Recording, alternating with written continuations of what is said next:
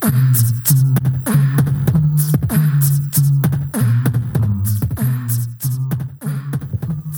everyone, welcome to the Influencer Economy. This is Ryan Williams. So glad you're joining us on this episode. Thank you for downloading or streaming episode 15 with Sloane Davidson. Sloane Davidson is the real deal.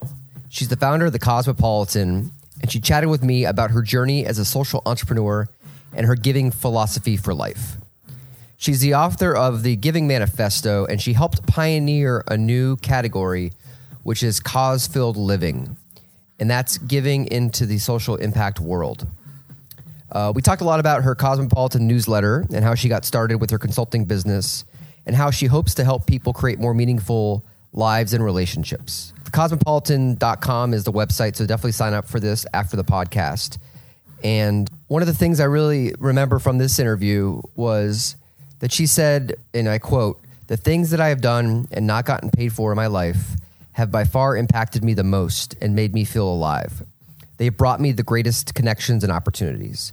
And this is a much larger theme that I'm noticing with many guests on the influencer economy is they do things that they're passionate about, they're creating hobbies, they're working more than their 9 to 5 job to create something of value for the world.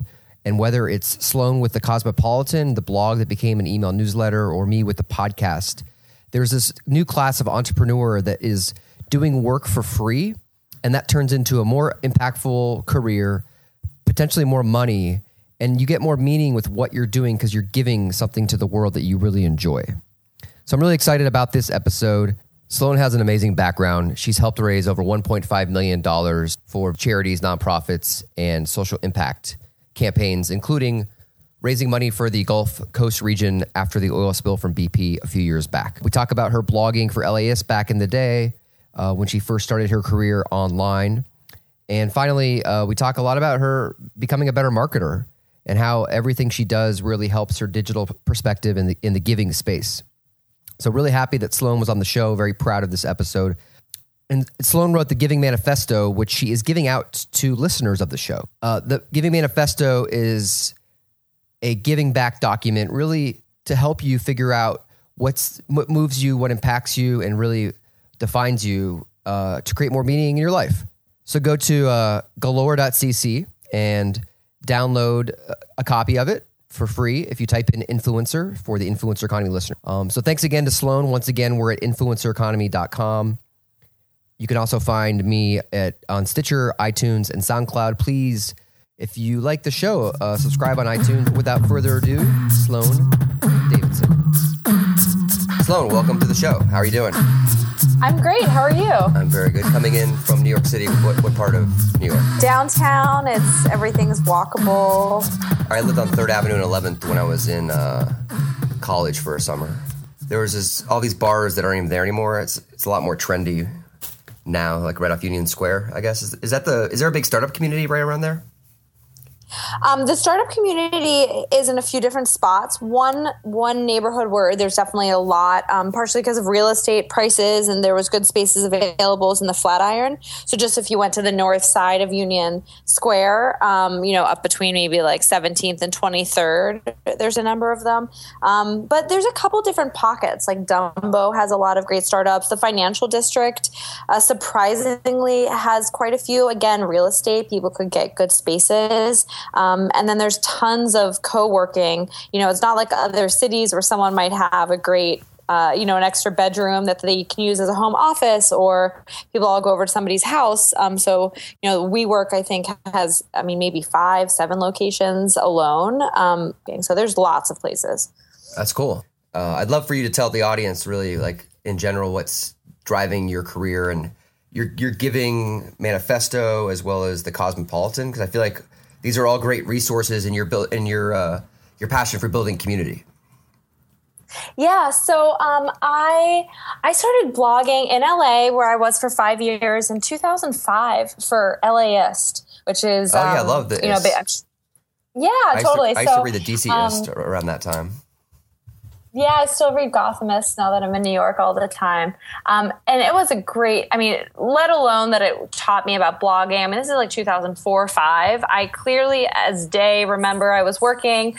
Um, and my boss was the editor at the time at Bunim Murray Productions, and uh, he was running LAist part time side gig, of course. And, and I was like, what, "What's a what's a blog? Is that the reality TV company?" yes. You know how everyone in LA either at least 10, 10 years ago either worked at E. Yeah. Every, everyone either was a PA at E or they worked at Bunim Murray. Yeah. Like that was it. They were working with Eric from the grind or Yes. or not. Totally.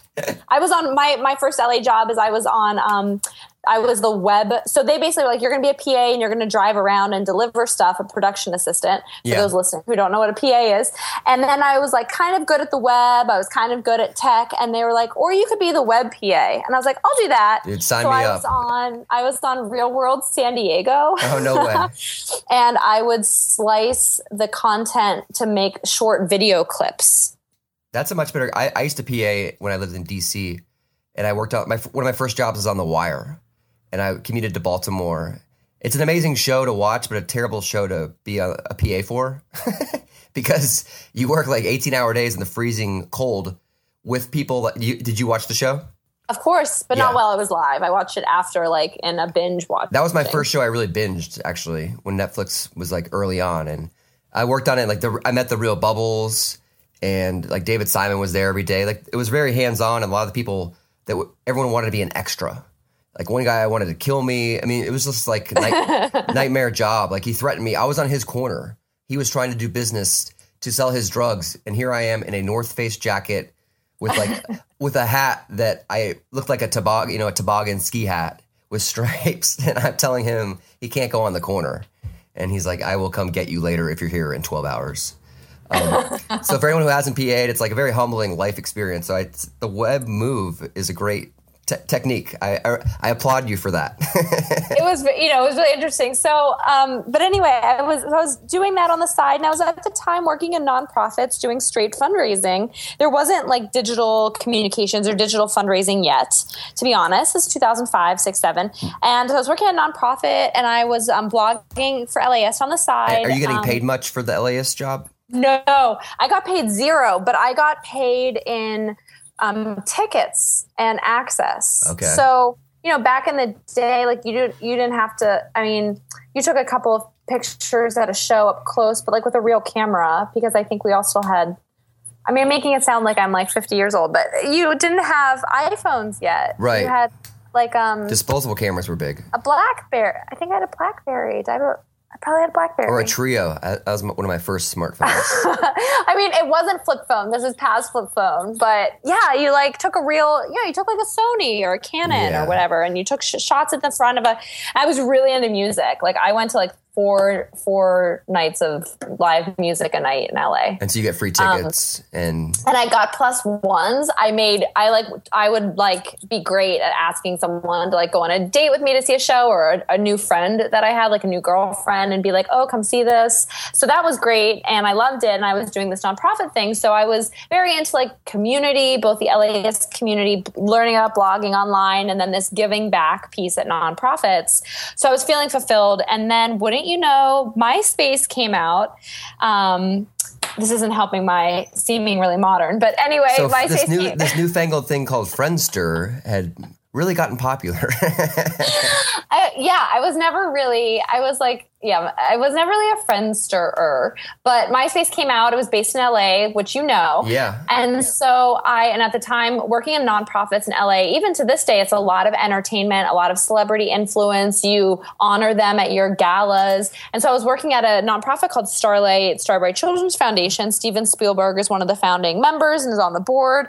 So as you can imagine, they had years and years of digital content that was sitting in the equivalent of like a hall closet. Mm-hmm. You know, my honoring Michael J. Fox, honoring Cindy Crawford, and it's just sitting. And I was like, oh, we have to do something with this. Like, you could probably raise money online without having to send a direct mail request, without spending all that money on direct mail and using paper and postage. Like, we could probably do some pretty, pretty cool, like, e fundraising. So I took a bunch of that content, I helped them digitize it and get it online and launch their MySpace page.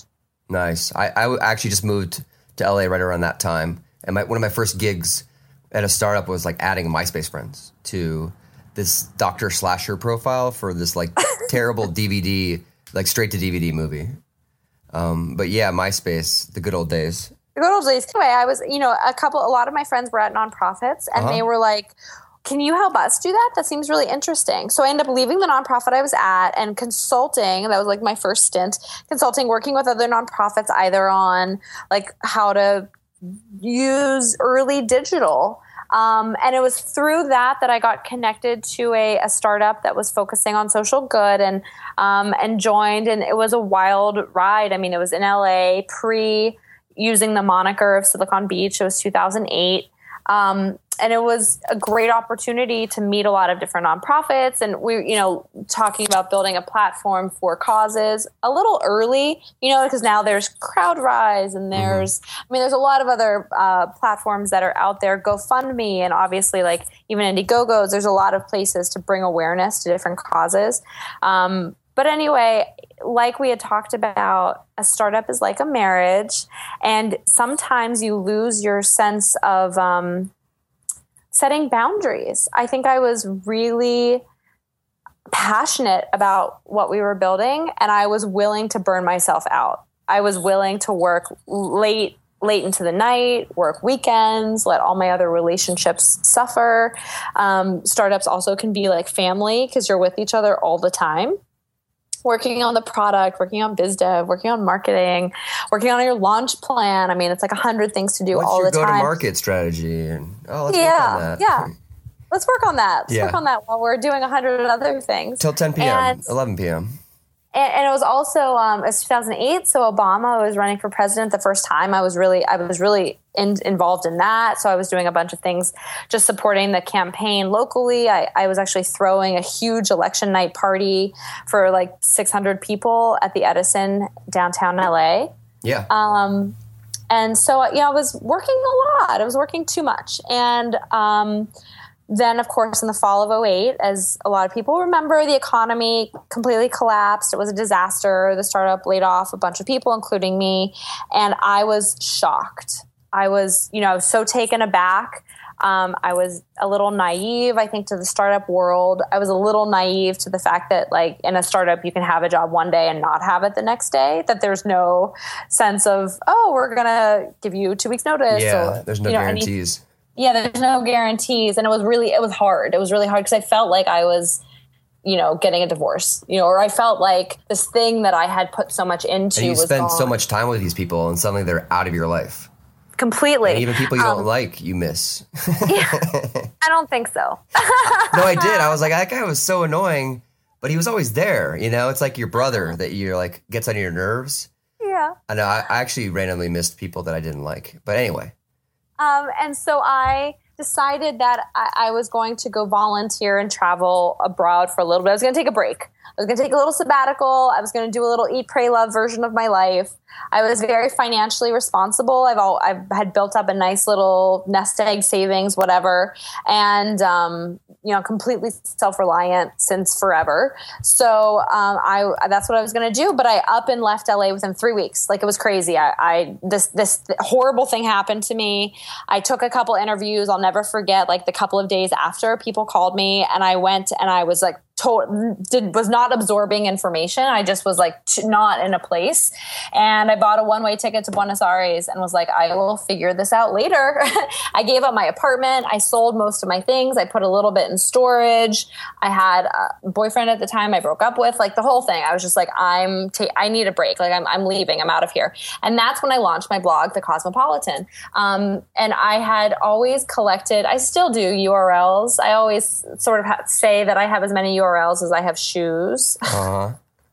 so when I come up with a good name, I just kind of buy it and I sit on it. And Oh, you buy um, domains like you buy shoes. yeah, I buy domains. I do. That's I do. hysterical.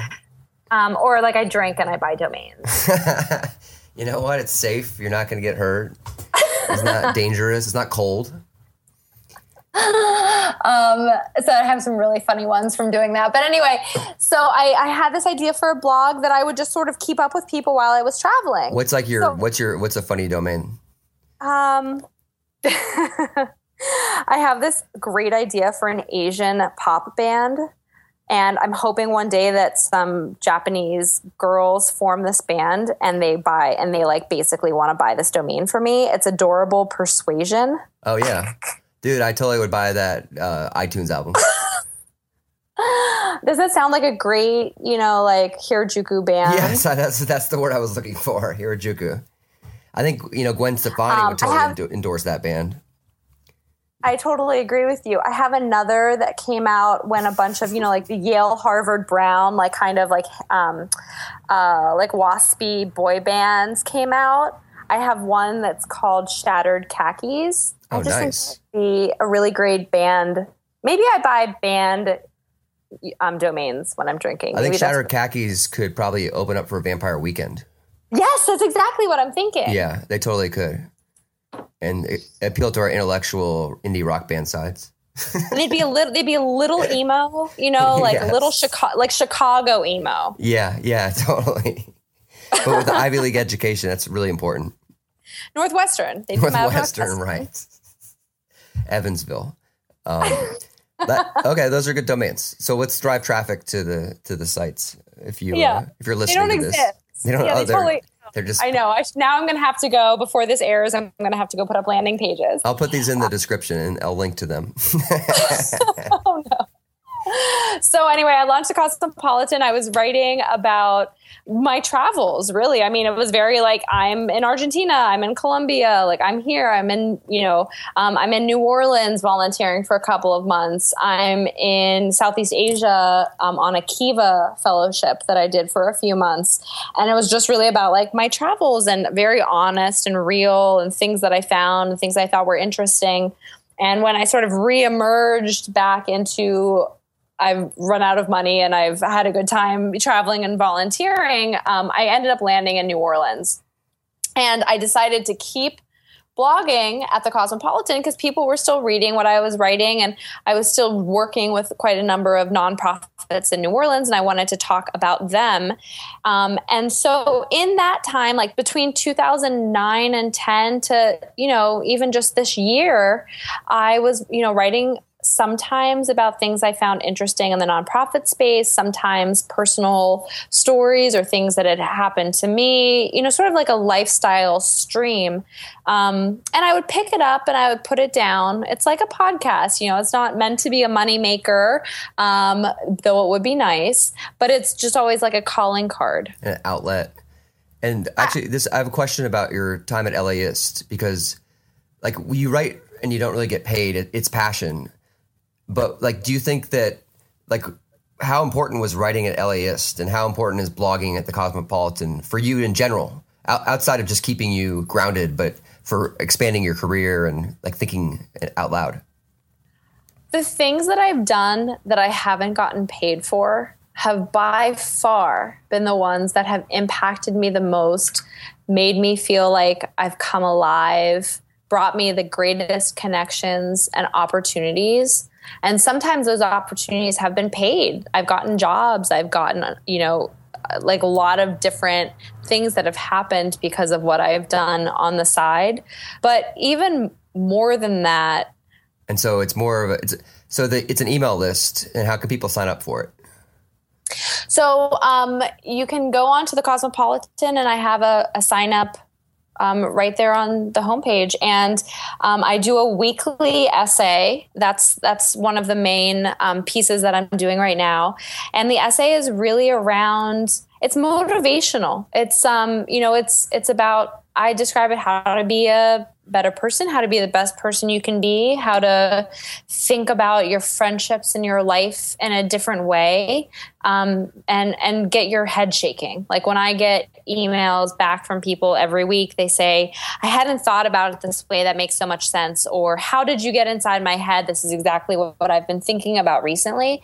And so, you know, they're they're personal, they're in depth, um, and they're really meant to move you. And so those newsletters are a big piece. I still do blog. I still write separate blogs, uh, blog posts a couple times a week around things that interest me. Um, I'm fairly active on social media, but that email newsletter is, I think, where the best content is right now. And what's an example of a recent post that you were most proud of or that you felt like connected with people? I just wrote a post called "Planting versus Weeding." Yeah. And I've been spending a lot of time the last few months on a friend's farm in upstate New York. Um, I haven't really done a lot of planting uh, i'm sorry gardening or farming before and one of the things that was most interesting to me is that you think the planting is going to be the really hard part um, but the really hard part on organic farms is the weeding because you can't just spray a fertilizer and call it a day. You're always out there weeding. And I didn't really know this, but the weeds are really, really strong and they will overpower even a beautiful, healthy vegetable patch if you don't pull them out. And I had this revelation that that's what social media is and that's what our friendships are like right? So we're constantly planting we're going to events we're meeting people we're adding them on fill in the blank linkedin facebook twitter instagram. Snapchat. Um, Snapchat, but we're not necessarily weeding them out. We're right. not weeding out the people who we've known for a long time, but we don't really connect with anymore on a personal level. We're not necessarily weeding out the oversharers. We're not weeding out the people who we don't want to see. There's all these people in front of us all the time, but they're not the ones we want to see. And I just wrote about, you know, how it's hard to be intentional, but how important it is. Um, and I actually read a bunch of other posts around effective weeding strategies actually weeding in the ground. And so I used them as metaphors for how to build better friendships. That's great. That's cool. I love it. I think, uh, I, I remember when you emailed that one out and then you had, I think, is that usually go back and you like say something like, oh, this one got, it resonated or you, you ask people for feedback. And so how, how yes. is it, how many people, like, does your, does your email newsletter reach a lot of people that you've never met? And how what is it like hearing from people that you're like connecting with that if you have no physical relationship with? It's interesting. Yes. So my because it makes me so happy when someone like shares my podcast that i've never met before. Totally. And it's like this connection that you can only get by producing and trying to give people something that you find valuable. Yeah.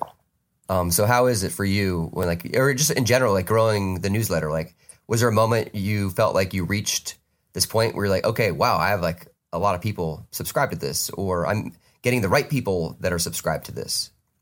Yeah, I mean, I have a couple thousand people now, and I'd love to have 10, um, you know, or a 100, but I mean, a couple thousand people, that's, you know, I just really started in earnest in January um, with the email part. I've had the website, like I said, for the last couple of years, but I hadn't had um, an, a regular email newsletter. So that's been great. And I actually just did a post last week um, where I, t- I specifically talked about the things I've learned over the last six months. And I share my open rates. I share my best times of day that I posted. Awesome. I, sh- I share all that stuff around like, what have I actually learned and why is it important um, and how it's making me a better digital marketer. It's making me better for my clients. It's just, you know, it's like you with podcasting, you've learned all these things. I've learned a whole ton of things about best practices for email newsletters. So, every week i do get a number of people that write me um, maybe uh, you know 10 to 20 so again not a huge but you know a nice group and um, and it's really interesting i would say half of them I don't know in person, and people write really thoughtful notes. And a couple of times, as as my notes have been very personal, um, they've written very personal notes back. And i've gotten some where it's like wow i mean it's i almost feel like a therapist. Like yeah. we have this amazing dialogue around this really authentic content. Um, and I, I, you know i think a lot of content out there it's it's bite-sized because that's what people want. I get it. The buzzworthy the you know buzzfeed upworthy's um, i think buzzworthy just we should call them both that I think this we, there should be a spoof I'm, account the, called Buzzworthy. I, I imagine the uh, domain's already taken, so you can't buy it after a glass of wine. But I think we should just call them all Buzzworthy. Buzzworthy. Um, I like that so much. So uh, you know, but people, and I love it. I mean, I love it when people email me or when people reach out. I love it even more when I get to meet them in person. Yeah. There's a ton. There's a ton of people that I knew online first that I've met in person and have become some of my good friends. So, what advice do you have for people that are looking to do something like they're passionate about in their spare time, creating a blog or something that they're into? Like, as far as like, how did how did you pick the focus of what you wanted to write about, and really how, how I mean, you've been doing this for years, so it's a long game. Like, it's you didn't set out just to reach thousands of people initially, but you've had the blog itself and you've just been creating. Like, what advice do you have for people that are trying to give something like that to the world and, and how to grow a, a base? That was a lot of questions. I know. I think it's probably like six questions. That was a lot of questions. So, pick, so pick one. um, I mean, it's something a lot of people say, but done is better than perfect. Right. I, you know, I really think that if there's something that someone wants to do, that you can do it on a small scale and don't try to overcomplicate it. I mean, or, you know, MVP, like any kind of startup analogy, just to have what is the minimal amount that you need to do to get something up there. I've done a lot of really large scale events of bringing people in person. I was living in New Orleans after the oil spill, and I was feeling so like, what can we what can i do? Because i had lived in other cities and people in la or boston other places i lived didn't understand everything that was happening in new orleans. And i had this idea of a concert series where you know different venues could have fundraisers and be donating money to you know the gulf coast region. And i just like kicked around an idea um, I put it on paper. I think that's great advice, or type it out, you know, whatever someone's equivalent is, but get the ideas out of your head and get them down somewhere that you can reflect on them. And then I just started emailing people for feedback. What do you think? Do you think this is a good idea? Um, so I guess another piece of advice would be get other people excited about what you're doing it's like once you say it out loud, something you want to do, and you've told somebody, you're not on the hook, but you have someone who's like, "Oh, I loved that. Whatever happened to that idea that you were talking about?" It exists. Um, and I ended up doing a multi-city concert series that went, you know, got coverage everywhere from like CNN and online media and print media and broadcast. I mean, it was a huge undertaking. It turned into this massive project, raised hundreds of thousands of dollars for the Gulf Coast, and it was incredible. And we had simultaneous concerts in 45 different cities on the same night, um, all you know, live streamed in. It was it was amazing. Yeah, but what great. I'm saying is, it started with this idea of something horrible has happened in my community you know this gigantic oil spill. And i just can't sit idly by without trying to do something. And frankly it could have been a bluegrass band jamming out in a dive bar in the seventh ward in new orleans and i think i would have felt like it was a success mm-hmm. you know it turned into something so much bigger because i put it on paper i got people excited i created momentum but it could have been the smallest thing and i think if we raised $50 I would have felt like I, I succeeded. And, and totally. And to continue like the startup metaphor with MVP, it's like people that you tell your idea to early, like are there they're like the alpha testers. And they want people want you to succeed. They want to give you feedback, and then they become a part of your idea, um, and, and it, it gets momentum. I also think there's there's yeah, and there's you know there's really there's really good. Um, I think it's a really good idea to keep in mind your ratio of what you're consuming versus what you're creating. What do you mean? You know, we there's well, I mean, we consume a lot. You know, people, there's TV and we're reading and we're going to events or meeting with people. That's all consuming. Like, what are you creating? Like, right, you know, whatever your creative outlet is, it can be putting together an event, it can be writing, it can be creating a blog or a vlog or a podcast or a writing a book or starting a company or building a family. But like, how, you know, how much time are you spending creating versus consuming? Right. And not just broadcasting which a lot of people and not just broadcast. just send out stuff and it's like an rss feed of whatever they're doing. But it's like uh, yeah. how much time do you put into the newsletter a week? A good a good couple of hours. Yeah. Not do- not dozens. It's you know it's less than a podcast because i'm not having to slice audio and things like that that you have to do. But um I mean, I'm thinking about it all week. Like in terms of what I want to be writing about, I'm jotting down notes of an ideas for a theme you know, that kind of stuff. And then actually sitting and writing it out and then letting it sit for a couple hours or a night. Sometimes having somebody else read it, but not so much for the newsletter. If I have published content somewhere else, I, I tend to ask people or, you know, a medium post, I might have somebody read it. But the newsletter's not as much, but yeah, and then I go back and edit it and then I send it out and then I really obsess over the stats. Mm-hmm. Like who's opened it, who's unsubscribed, who's yeah. oh, you know, what's this click through rate? Like that's one of um, you know, I, I love the data. I love the the information, the information piece of it. Um, and one of the things that I, I think having been in the online space working in digital for the last, you know, since now, I mean on and off since 2005 but um, is that I've ridden a few roller coasters. I've been on a few waves. You know, and a couple years ago, I was doing a lot of public speaking around social media for social good. Um, and it was amazing. I got to go to a lot of really cool places, um, conferences, meet really great people. And then the wave sort of quiets down. And I think I missed the buzz. You know, I missed the, the, constant go, go, go. And that was another recalibration where I was like, uh, do, you know, do I want to be broadcasting or do I want to be authentically creating something? And if I'm authentically creating something, it might turn into all these other opportunities, but it might not. And that's okay too and I, you know, and I do think that our culture and our society puts a little bit of pressure on people feeling like everyone is famous in their own mind or famous in their circle or has to be doing all of these things to get recognized and being put on lists. Don't even get me started. In the end, like I think I don't want to take any more time since we've uh, been on for an hour, um, and uh, you're busy. So, like, what's generally speaking? I think people want to give more. They don't have time. They don't have they they don't make time for it. And like something like Kiva, where you were you know working with a community around that, like how can people galvanize their base for good? Like if someone has a Kickstarter to make a video game, that's galvanizing your base, but it's more of a, a product. Like what what are there any platforms for galvanizing a base like Kiva that you believe in, or in general, how like if you have a following of regular email newsletter readers, and you want to galvanize like a thousand people, like what do you suggest for like online donations or or or do you, does this question uh, make sense?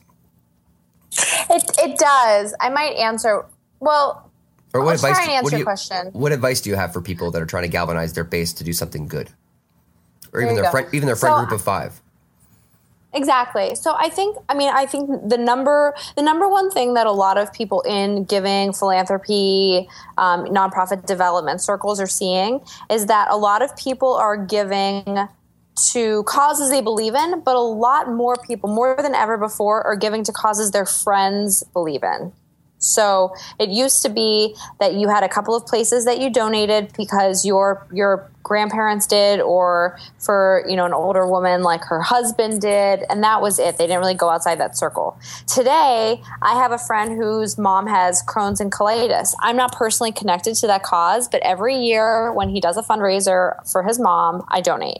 I have a friend that has multiple people in my life that have had breast cancer but no one directly in my family. But when they do a fundraiser i'm going to give to them. So the number one thing i would say is if there's something that you are passionate about you know ask people. Don't don't feel like oh i care about it. I don't know if everybody else does. Like we all want to support each other. So many of us are friends or our family right? Especially now that people move around and aren't always in their hometown anymore. Um, we care about what our friends care about. And you, if you write something personal it can be an email you know, it doesn't even have to be on social media. It can be. I remember when I was in Kiva, there was another girl who was a fellow who was a school teacher, and she was taking a break, and um, she wasn't really big on using online stuff. And she wrote handwritten letters to people to help her fundraise. And she got a great rate of return. Um, so i guess i'm just saying you know if there's something you believe in and you want to do fundraiser around it just do it and find a you know find a way to make the story personal. Tell your personal story more than just the stats or just the scary you know the scary numbers around it in terms of specifically raising for a cause or a platform, there's a lot of different places. Um, you know, Kickstarter is more for the creative community. Uh, so you can't do a straight fundraising campaign on Kickstarter, but you could have a social impact piece or you know someone has a product or something they want to do where it's like a one for one. Those types of things exist on kickstarter.